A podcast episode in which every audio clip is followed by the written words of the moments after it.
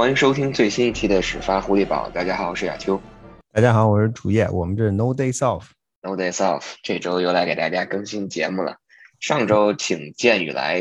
跟我们一起录那期节目，感觉效果还不错。因为感觉大家给我们的反馈都是觉得知道了，作为一个 N N F L 球队的这个工作人员，他这个日常的工作到底是怎么样的？这突然间少了剑宇，觉得心里空落落的，我都觉得这期没什么好聊的了。是，今天感觉又是一一期可能相对来说乏善乏善可陈的一期节目，没有那么多可以可以爆料或者说可以分享或者说有意思的这种小的故事了。那我们今天其实亚秋，这这才是生活的常态。对，因为其实这种枯燥的这种休赛期可能也快结束了，快结束。虽然休赛期没有结束吧，但至少可能开始要进入到下一个赛季的这个准备工作了。所以不光是我们这样，从各支球队，包括联盟也是这样。那其实我们也就可以进入到这这期节目的第一个话题，那就是。联盟在这个周一其实是公布了在下个赛季，也就是二零二二赛季五场这个海外赛作为主队的这个球队，同时公布了在哪哪个国家的哪些球场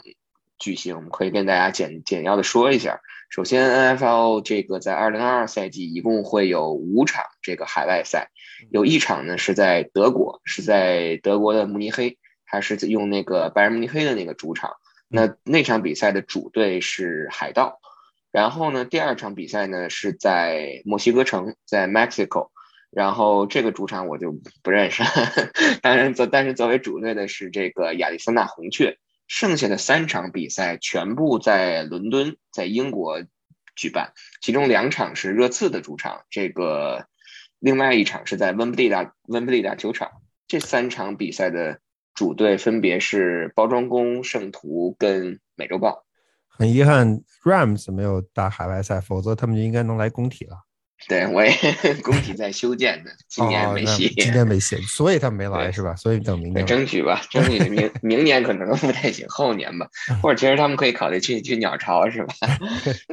这个说的有点远了。那其实跟。之所以说到这五场比赛呢，其实跟爱国者还是有一定的关系的。对，第一呢，就是说啊，因为我们知道爱国者下个赛季的赛程，具体的赛程虽然没有出来，但其实他们的对手已经揭晓了，包括主客场。那其实他们会有两场比赛，客场第一场有一场比赛是面对这个亚利桑那红雀，另外一个客场是面对这个包装工。那么就像我刚才说的，红雀跟包装工一直会在墨西哥城。打一场海外赛，另外一支会作为主队，在这个伦敦的托特纳姆热刺的主场打一场比赛，所以很有可能爱国者，就说有可能会作为这两场比赛当中其中一场比赛的客队的对手，然后去也去打这场海外赛。呃，亚秋说到说到海外赛，我觉得啊，在说到这两个球队之前啊，我有一个。我开始其实想了一下，因为我觉得我以为 Patriots 今年会想办法去德国，因为德国是爱国者自己选定的海外主要拓展的市场。既然这是第一次，对吧？刚刚选中，正好借着这个热乎气儿就去打一场。结果没想到没有 Patriots，所以我还略微有点失望。因为我记得上次，嗯，爱国者上次是在一六或者一七年，应该是一七年，二零一七年，爱国者在。墨西哥城和啊 Raiders 打了一场，那是爱国者最近一次海外赛。当然，去墨西哥我们可以说不算海外，对吧？还毕竟还在美洲，离得不算太远。他，所以我，我一开始以为爱国者本本赛季会想办法去趟欧洲，结果看来这个好事儿没捞着，被别人抢了。嗯，再回到这个，我觉得亚球以爱国者以拜啊以 Craft 的这个心态，我觉得他未必会愿意去。跟红雀或者包装工去客场打这场比赛，很有可能他愿意会去德国作为主队，在德国迎接自己多年来的首一首首场欧洲联欧洲比赛。所以，嗯，我并不看好，我觉得咱们还得还是要做好准备去旅完。嗯，我刚想说，我不希望他们去这个 去这个去到英国去打这个包装工这场比赛，主要是因为。我希望把那场比赛能留下来，这样我们下个赛季客场的这个客场之旅可能还有个盼头，对吧？没错，没错，还有争取去上绿湾的蓝宝去朝圣。对，其实呃，这个赛季就是之前推出那个海外计划的时候，有四支球队都选择了这个德国作为他们的海外市场。除了我们刚才说的这个海盗，然后爱国者，其实还有这个酋长跟黑豹，如果我没有记错的话，是是这四支球队。所以刚才飞哥说的对，其实从爱国者的角度，如果想把他们的第一场海外赛的这个主场放到选择一支城市进举办的话，或者选择一个国家举办的话，可能更多的还是放到德国，可能更为理想。那如果是真的到了下个赛季，二零二三赛季。那个时候应该是德国，我记得是轮到了法兰克福来举办这个这这场比赛，就已经就不是慕尼黑了。但其实我仔细查了一下啊，第一就是说，首先 Jacob Johnson 这个赛季结束以后，其实合同已经到期了，他是一个 restricted free agent，他能不能留在队里，这是这是一码事儿。第二件事儿就是，其实如果从考虑他的角度啊，其实 Jacob Johnson 他的这个家乡是。斯图加特，他不是法兰克福，也不是慕尼黑，所以不知道如果说真的想到他的这个主场，然后且到他的这个家乡能打一场比赛，那就是猴年马月的事情。对亚秋，但还有一件事情，我觉得需要需要注意的就是，嗯，毕竟在在 NFL 主场比赛还是很关键的，对吧？无论是从球队而言，你真去了欧洲，你实际上就失去了主场之力，因为我们知道在联赛。NFL 常规赛开始之后，舟车劳顿 （travel） 在往返各个城市之间比赛，实际上是很辛苦的。你要去趟欧洲，呃，这就就算不算太远吧，因为从东海岸出发不算太远，但毕竟也要飞过飞到飞过去，所以这对球队的整体的计划是有影响。啊，另外一个因素呢，就是要还要还要考虑球市。爱国者此前去欧洲打的比赛，甚至包括去墨西哥那场比赛，实际上都是客队。我们主场的球势太好了，你如果随随随便便放弃了主场这场比赛，嗯，球迷可能也不答应，对吧？然后对于球队来说，你实际上也失去了一个挣外快或者在本在自己的主场捞钱的机会。嗯，对于那些我就对于那些打客场的球队，啊，他去客场打比赛实际上也有分红的，而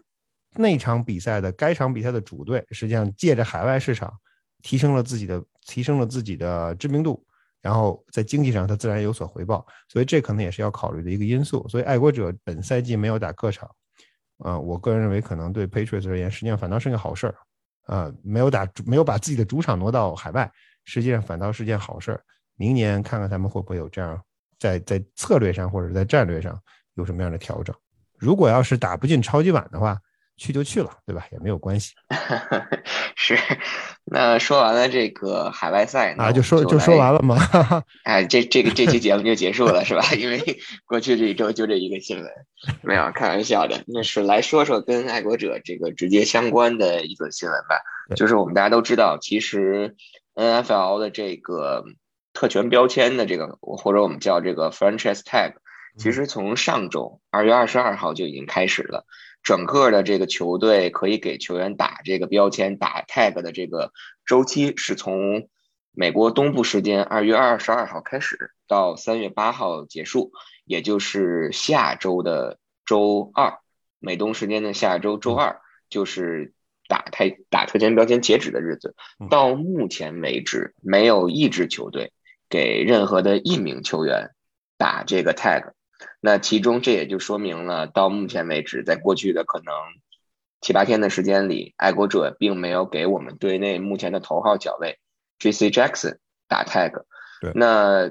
也就是也就意味着，其实对于爱国者来讲，可能只有大概不到一周的时间来去决定下个赛季究竟是是留还是让 J. J.C. Jackson 走。如果留是怎么留？是打 tag。还是说给一份长约？我我记得上周的时候，飞哥也在微博上具体分析了一下关于 J.C. Jackson 的这个情况。那我们今天的节目里，不妨就再把这几种情况来给大家列举一下，然后我们来具体的分析一下，可能哪种情况可能性最大，然后对爱国者来说最有益处吧。对呀，就实际上首先说到 Tag，嗯。它实际上就是 franchise tag，也就意味着，呃，是特权标签，就是没有什么选，没有什么选择的。你这标签打出去，这名球员值多少钱就已经是公开的秘密了，就没有什么没有没有再回旋的余地了。啊，所以对于爱国者而言，首先我想说几点，就是对于 franchise tag，为什么大家都没使，是因为球队不想使，球员也不想被使，所以这是一个双方都不想干的事情，叫什么是烧火棍打狼两头怕，大家都不愿意使。使特权标签，往往意味着两点，第一点是球队没招了，我实在不想让这名球员走，我用了这特权标签。还有一种情况就是，哎。我我跟这个球员之间，啊，基本上已经达成一定的默契了，只是时间上已经来不及了，因为马上这个 free agent 就开始了，我不想让这名球员变成自由球员，那我先给你打了一个标签。我之所以球队会这么做，是因为你打完标签之后，因为你双方已经有一定的默契了，也就是说你双方已经几乎可以肯定会签一份大合同，对吧？那你现在打完标签，尽管这个钱是。是 guarantee 的，是是你是你记住你本年的工资帽，但是没有关系，你签完了之后可以迅你你打完标签之后可以迅速跟他签约，从而降低他对今年明年工资就可以把他的对你球队的影响平摊均摊，所以这一点来说，呃，基本上是这样两种情况，球队给球员打打 tag，然后再回到爱国者的这个身上，爱国者，嗯，亚秋刚才咱们说了，就是这是头号角位。嗯，至于他是不是有头号角位的实力，是不是有那种所谓的 lock down corner 的能力，我们姑且不谈，对吧？大家可能仁者见仁，智者见智。嗯，如果你看的是常规赛 Patriots 跟 Buffalo Bills 的第二场比赛，如果你看的是季后赛 Patriots 跟 Buffalo Bills 的那场季后赛，你可能觉得爱国者阵中所有的防守球员没有一名球员都值得留队，都应该被砍掉，都应该被 cut 掉。但如果你要是纵观整个赛季，J.C. Jackson 的表现，还是至少是中规中矩，对吧？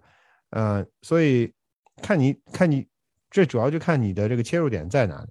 但是我觉得亚球有一点非常重要，就是你刚才提到的，J.C. Jackson 是爱国者队内目前的主力角位，他的年龄也非常好，他不是像 Gilmore 已经三十出头了，他还处在如果嗯如果就是乐观的估计的话，他其实还处在职业生涯的上升期。他的年龄，他今年是二十五岁，如果没记错的话，他实际上还处在职业生涯的上升期，所以他是一个非常有前途的球员。那在这样一种状况下，那你那对爱国者而言，你是不是确实应该考虑使用特权标签？如果你把他放走了，对你的损失还是很大。所以，我我那天在微博里的考讨论考虑的几点就是：第一，如果你让他直接 walk away，这是这是下下策，直接说，哎，对不起，GC，我们我们这个。打谈不成了，你走人吧。我们等着明年，Patriots 等着明年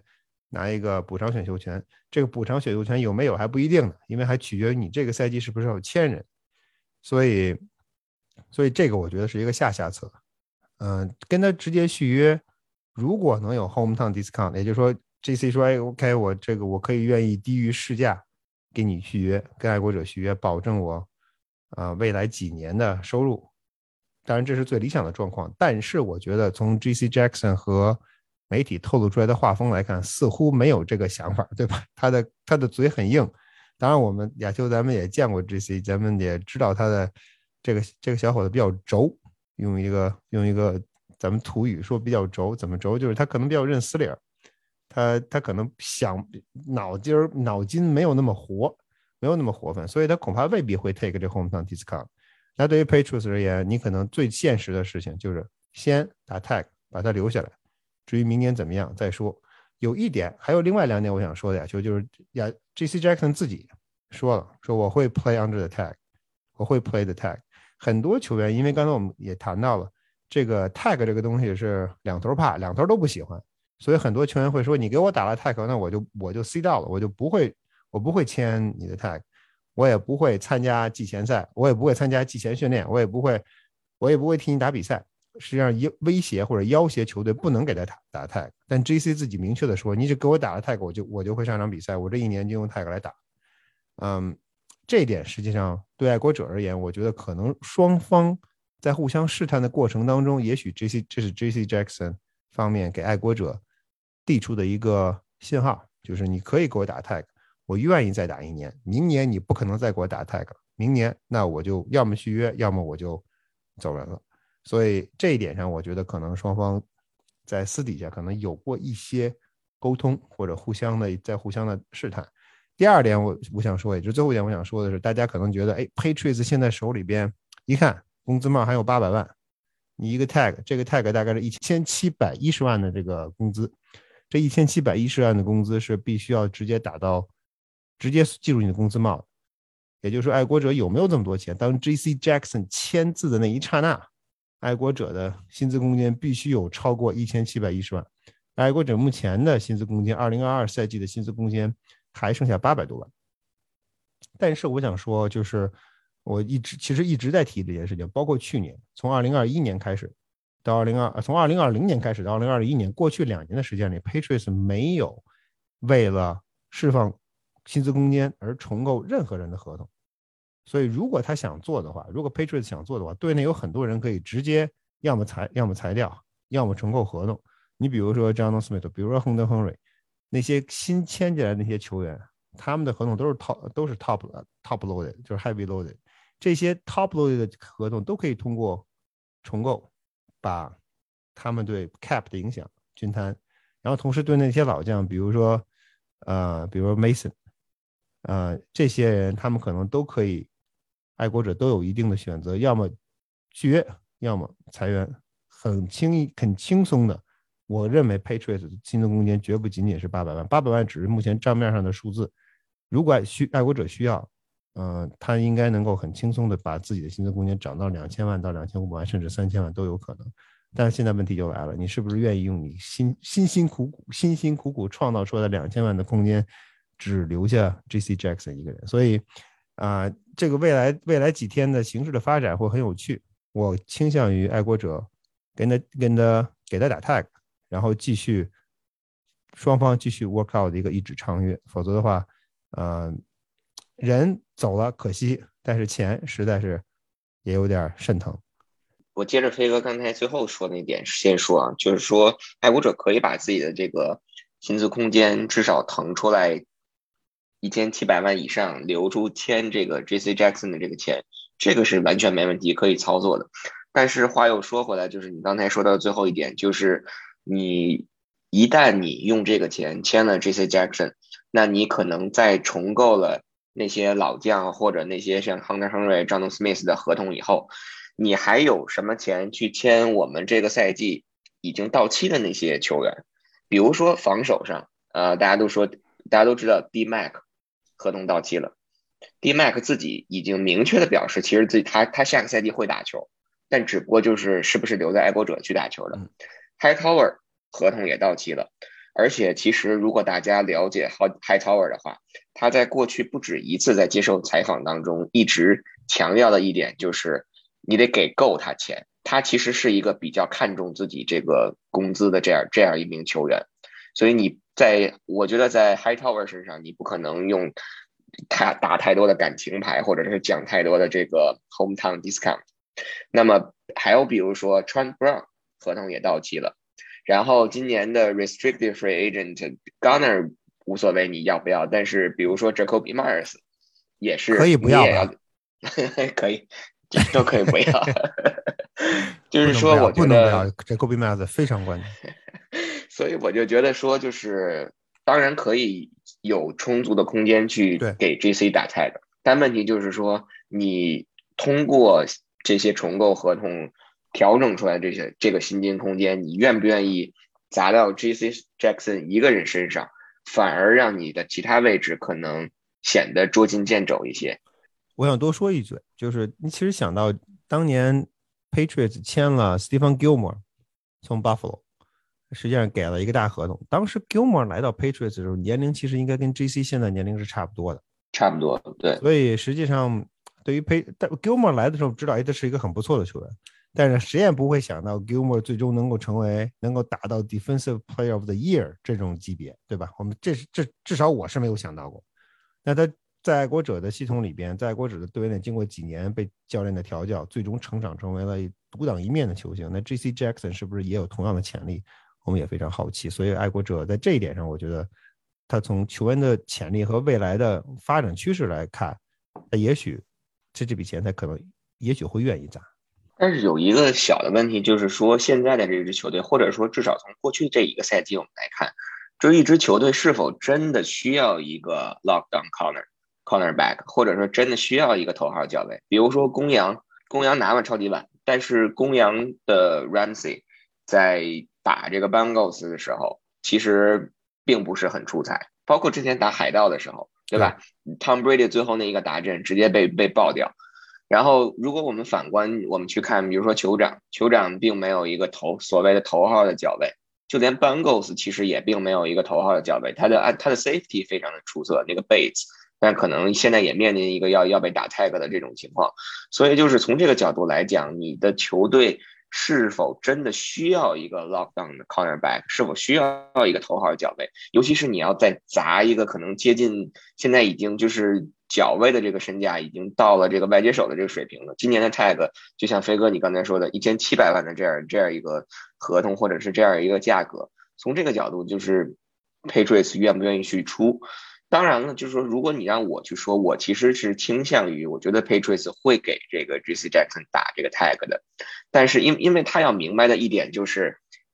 一旦你要让 J.C. Jackson 到了这个 free agent 的市场上。那你就不可能再把它签回来了，因为在自由球员市场上有至少不说有一支两支球队吧，有很多球队可能拿着一千九百万、两千万在等着 J.C. Jackson，所以你只要让他上到这个球员自由球员市场上，你就彻底跟他说拜拜了。所以你只要想留，你就可能只有一条路，就是打 tag。亚青，你刚才之前说那，我觉得特别有道理，就是到底这个球队是不是需要一个 lockdown corner？嗯。我觉得这是这个问题，我们留到以后讨论。就是说，你是二线重要还是一线重要？当然，我们一线、二线都重要，对吧？如果你少了一根线，另外一根线跟没有没有什么区别。但是，到底哪根线更重要？到底你二线没有这种顶尖的呃顶尖的呃顶尖的 cornerback 到底行不行？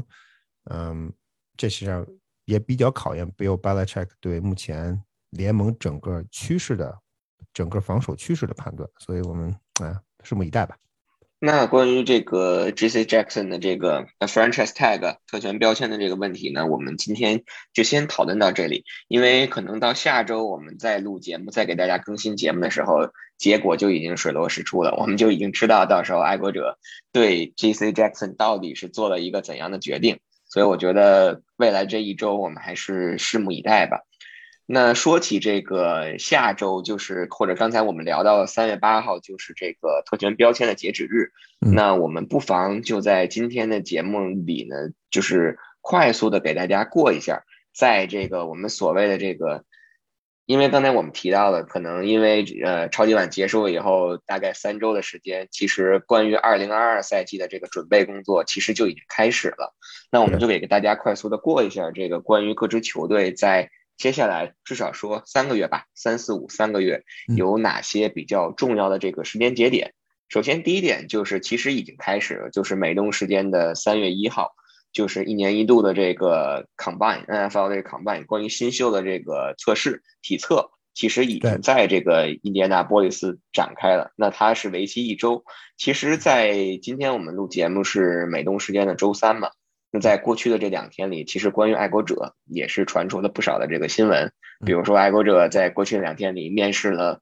不少的这个外接手啊，可能这个比较出乎大家意料，因为我们大家一直之前都在聊说爱国者今年首轮的这个二十一号签到底会去选一个什么样的位置，结果在。至少根据前两天爆出这个新闻，好像感觉爱国者有可能或者很大的几率在想动心思在外接手的身上，想给 Mac Jones 真正找一个 他的帮手。啊，其实我觉得这个可能性，至少在我看来，我觉得不是特别大。或者我希望他们在首轮不要选外接手，我希望他们在首轮选一个防守、防守线上或者线位更更为出色的，这可能是个更好的选择。为什么这么说？嗯，因为。啊，至于防守怎么样，我们回头再说。我们回到回到回到今天，你刚才刚才提到这个话题，在 Combine 上面试外接手或者面试什么球员，这是一个非常正常的事情。这其中有几个背景，因为之前 Nick Caserio 在几年前曾经提到这个提到过这个问题。第一，你面试的这些球员给你自己一个机会，对吧？万一你要是对他们感兴趣，他们可能不是第一轮，可能也不是第二轮，他们如果到第三四五轮的时候，万一你对他们感兴趣，你至少给你自己一个参考的条件。第二，如果这些球员没有被选中，或者成进入到职业被其他球队选走，但是最终最终被其他球队裁了，那 Patriots 你就不需要再进行二次的审查，或者在哎忙不迭的审查。你之前你已经对这些球员有了一个初步的排查，你可能对有些球员已经感兴趣了。这时候，当如果他们突然间因为种种原因啊 available 了，爱国者作为球队而言就会出手，可以把他拉到球拉到队内，继续继续调教，继续继续培养，来看是不是有机会。第三，更重要的一点，其实是实际实际上这是一个 free 的 scouting opportunity。为什么这么说？一旦这些球员跟其他球队签约了，你基本上就再你再想跟他打交道，就只能通过录像，你就不可能跟他面对面的坐在一起说聊聊了。对吧？现在在在在目前的这种状况下，你其实可以充分的跟这些球员坐下来，在一个办公室里面，在一个面试厅里面，关起门来聊，敞开心扉，可以聊这个聊那个。球员在这种状况下，刚从大学毕业，还不谙世事，对吧？什么都不懂，那他肯定会把心窝子掏给你。这种状况下，对球队了解球员的这种这些球员的心态、心理状态，是非常是非常宝贵的一个机会。以后，当在这些球员被其他球队挑走了以后，当这些球员在爱国者在和爱国者比赛当中要跟爱国者碰面，那这之前的这些 scouting 的这些机会，或者说 scouting 这些啊这些面试当中所取得的这些信息，都会帮助教练组在比赛当中做出啊做出一定的应对。实际上，啊实际上这方面在我看来，这方面的啊原因会更多一些，因为。你到二十一二十一顺位去找一个新秀外接手回来和你的啊二年级的 quarterback 打啊打配合，同时你现在还不知道你的防你的进攻组总进攻组的总教练是谁，你的四分卫教练是谁？你现在两眼一摸黑，你都不知道你本赛季的进攻组的教练组是一个什么样的风格，什么样的思路？你现在去想说，哎，爱国者首轮肯定会挑，肯定会挑一个 receiver，呃，我觉得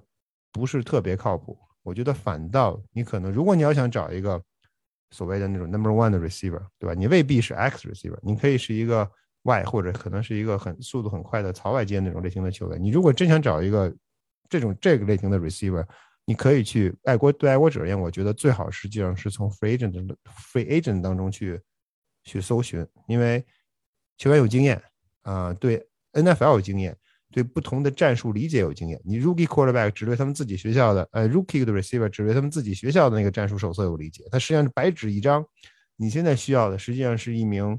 有经验的 receiver，能够融入到你这个球队当中，能够起到带动你这支球队年轻球员成长的作用。你来一个 rookie，他怎么能够帮助你呢？我觉得这一点也是，也是我觉得他们首轮未必会选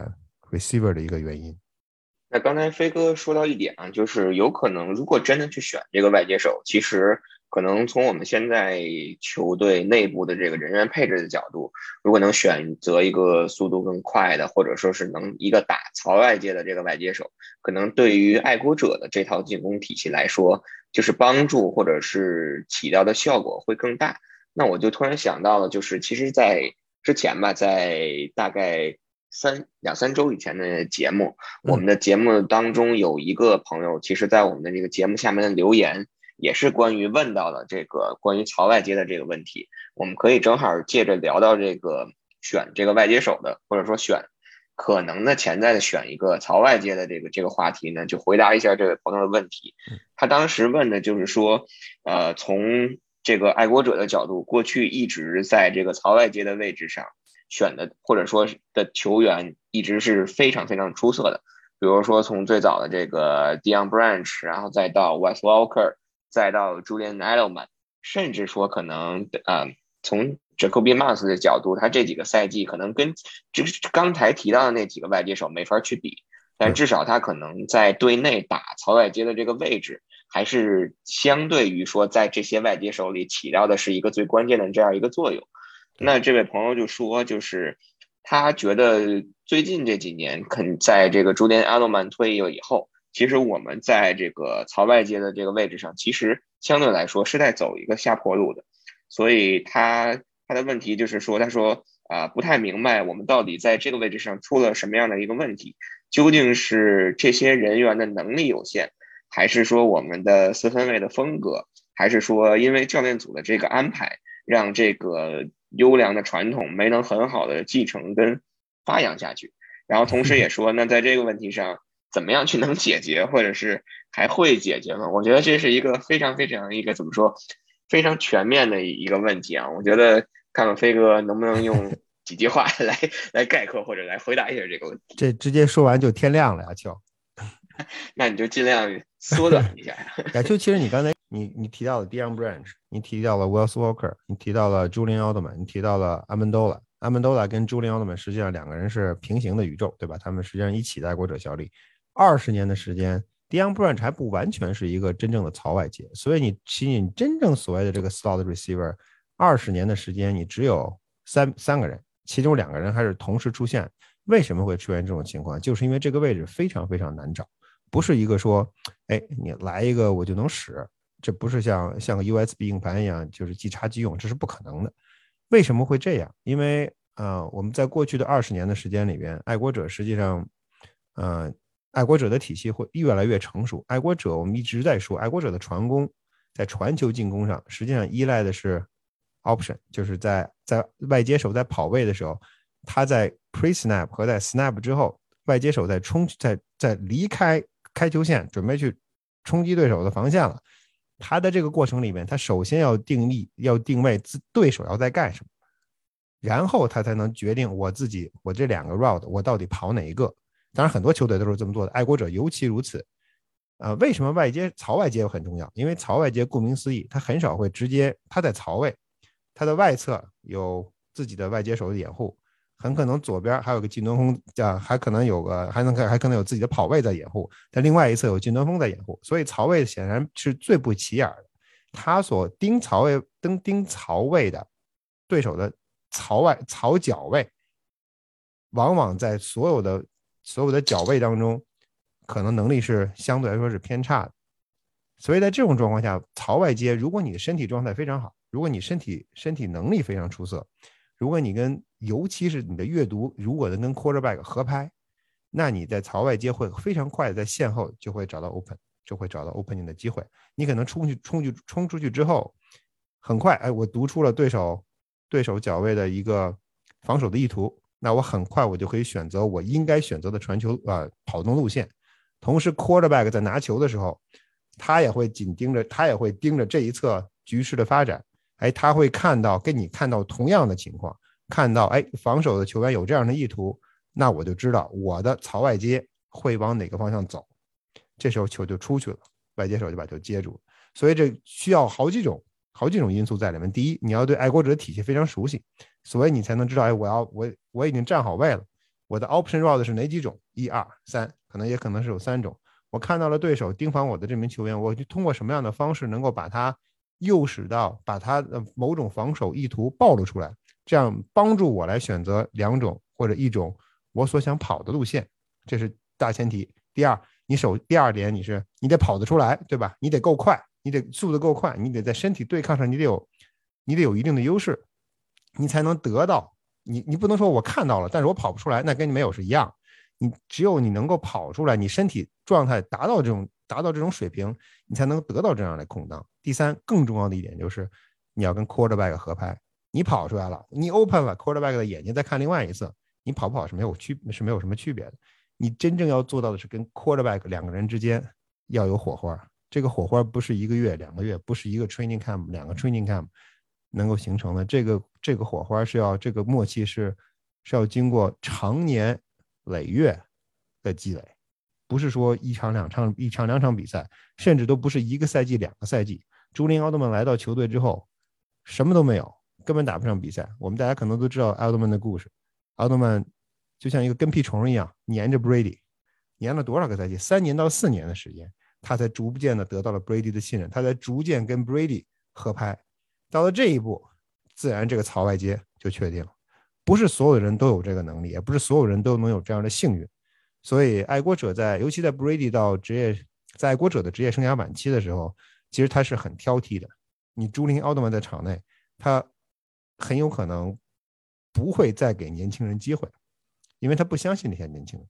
他相信的是他首选的目标。奥特曼始终在，他自然会首选奥特曼。Brady 走了，那这个这个故事基本就结束。所以这就是为什么在我看来，为什么在过去的在过去这么长的时间里面，爱国者只有一名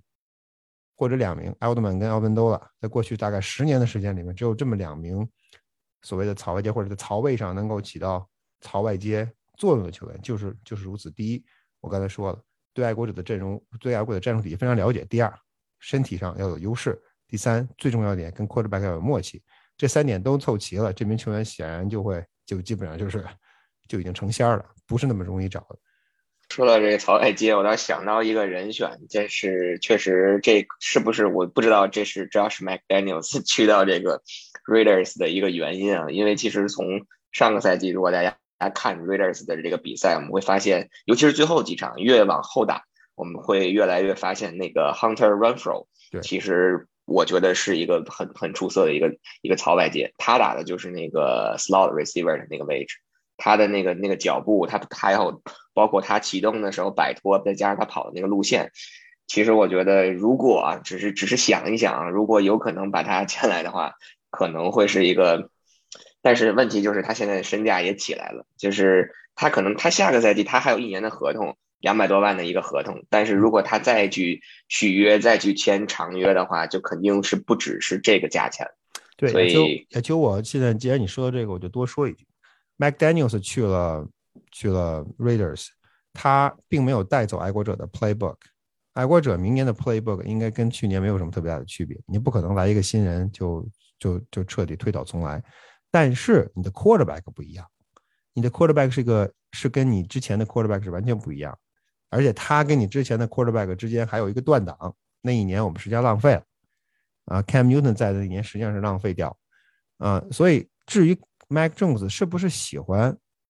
就对于在 Mike Jones 的理念来说，他是不是需要这样一个所谓的槽外接的这么一个这么一个角色？Tom Brady 打球的风格是一种风格，Mike Jones 打球的风格实际上是另外一种风格。这两个人不可同，就是不可没有什么直接的可可以比较，所以到底你是不是需要槽外接，对吧？你是不是需要一名球员能够跟 quarterback 合拍，或者 quarterback 是不是愿意跟你在在所谓的在在 rock 在 rock 这个 option 在在 rock 的 selection 上合拍，其实是一个未知数，或者说我们不知道，这个实际上是配只是配置教练组的知道。大家其实刚才听到我说了这三点。最重要的一点实际上是 quarterback 跟 receiver 之间的默契。那你到底是不是需要一名 receiver 在线后马上就要 open 啊？就可能可能需要，也可能不需要。这个实际上就要就看爱国者在或者或者其实主要是四分卫在自己对在对自己的认知和对自己进攻的理解上，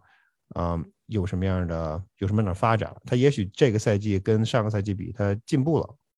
他可能的想法会转变。我们不得而知，我们有待观察。也可能爱国者会说：“哎，你上个赛季可能就缺了这么一个东西，你可以试试。也许你一试就喜欢，对吧？”Brady 也不是第一天就喜欢就喜欢这种这种短的这种 option route。所以啊，所以这个其实又话又说回到爱国者的进攻教练组，爱国者的进攻教练组本赛季的思路到底是什么样子的？啊，可能会直接影响到对外接手的选择。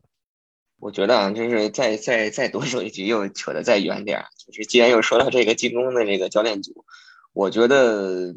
目前来看，不管是 O'Brien 还是其他的人选，可能回来当这个进攻协调员的概率都是越来越小的。所以其实我